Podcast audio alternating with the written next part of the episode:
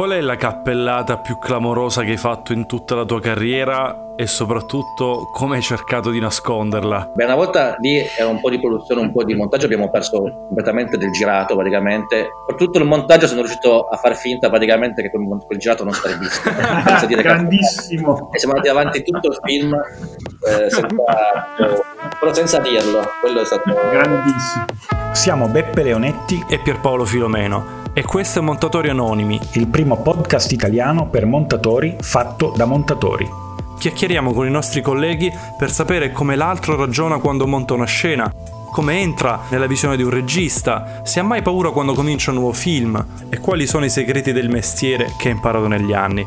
Insomma, proviamo a capire come vivere e sopravvivere a un mestiere così soggettivo e quasi indecifrabile.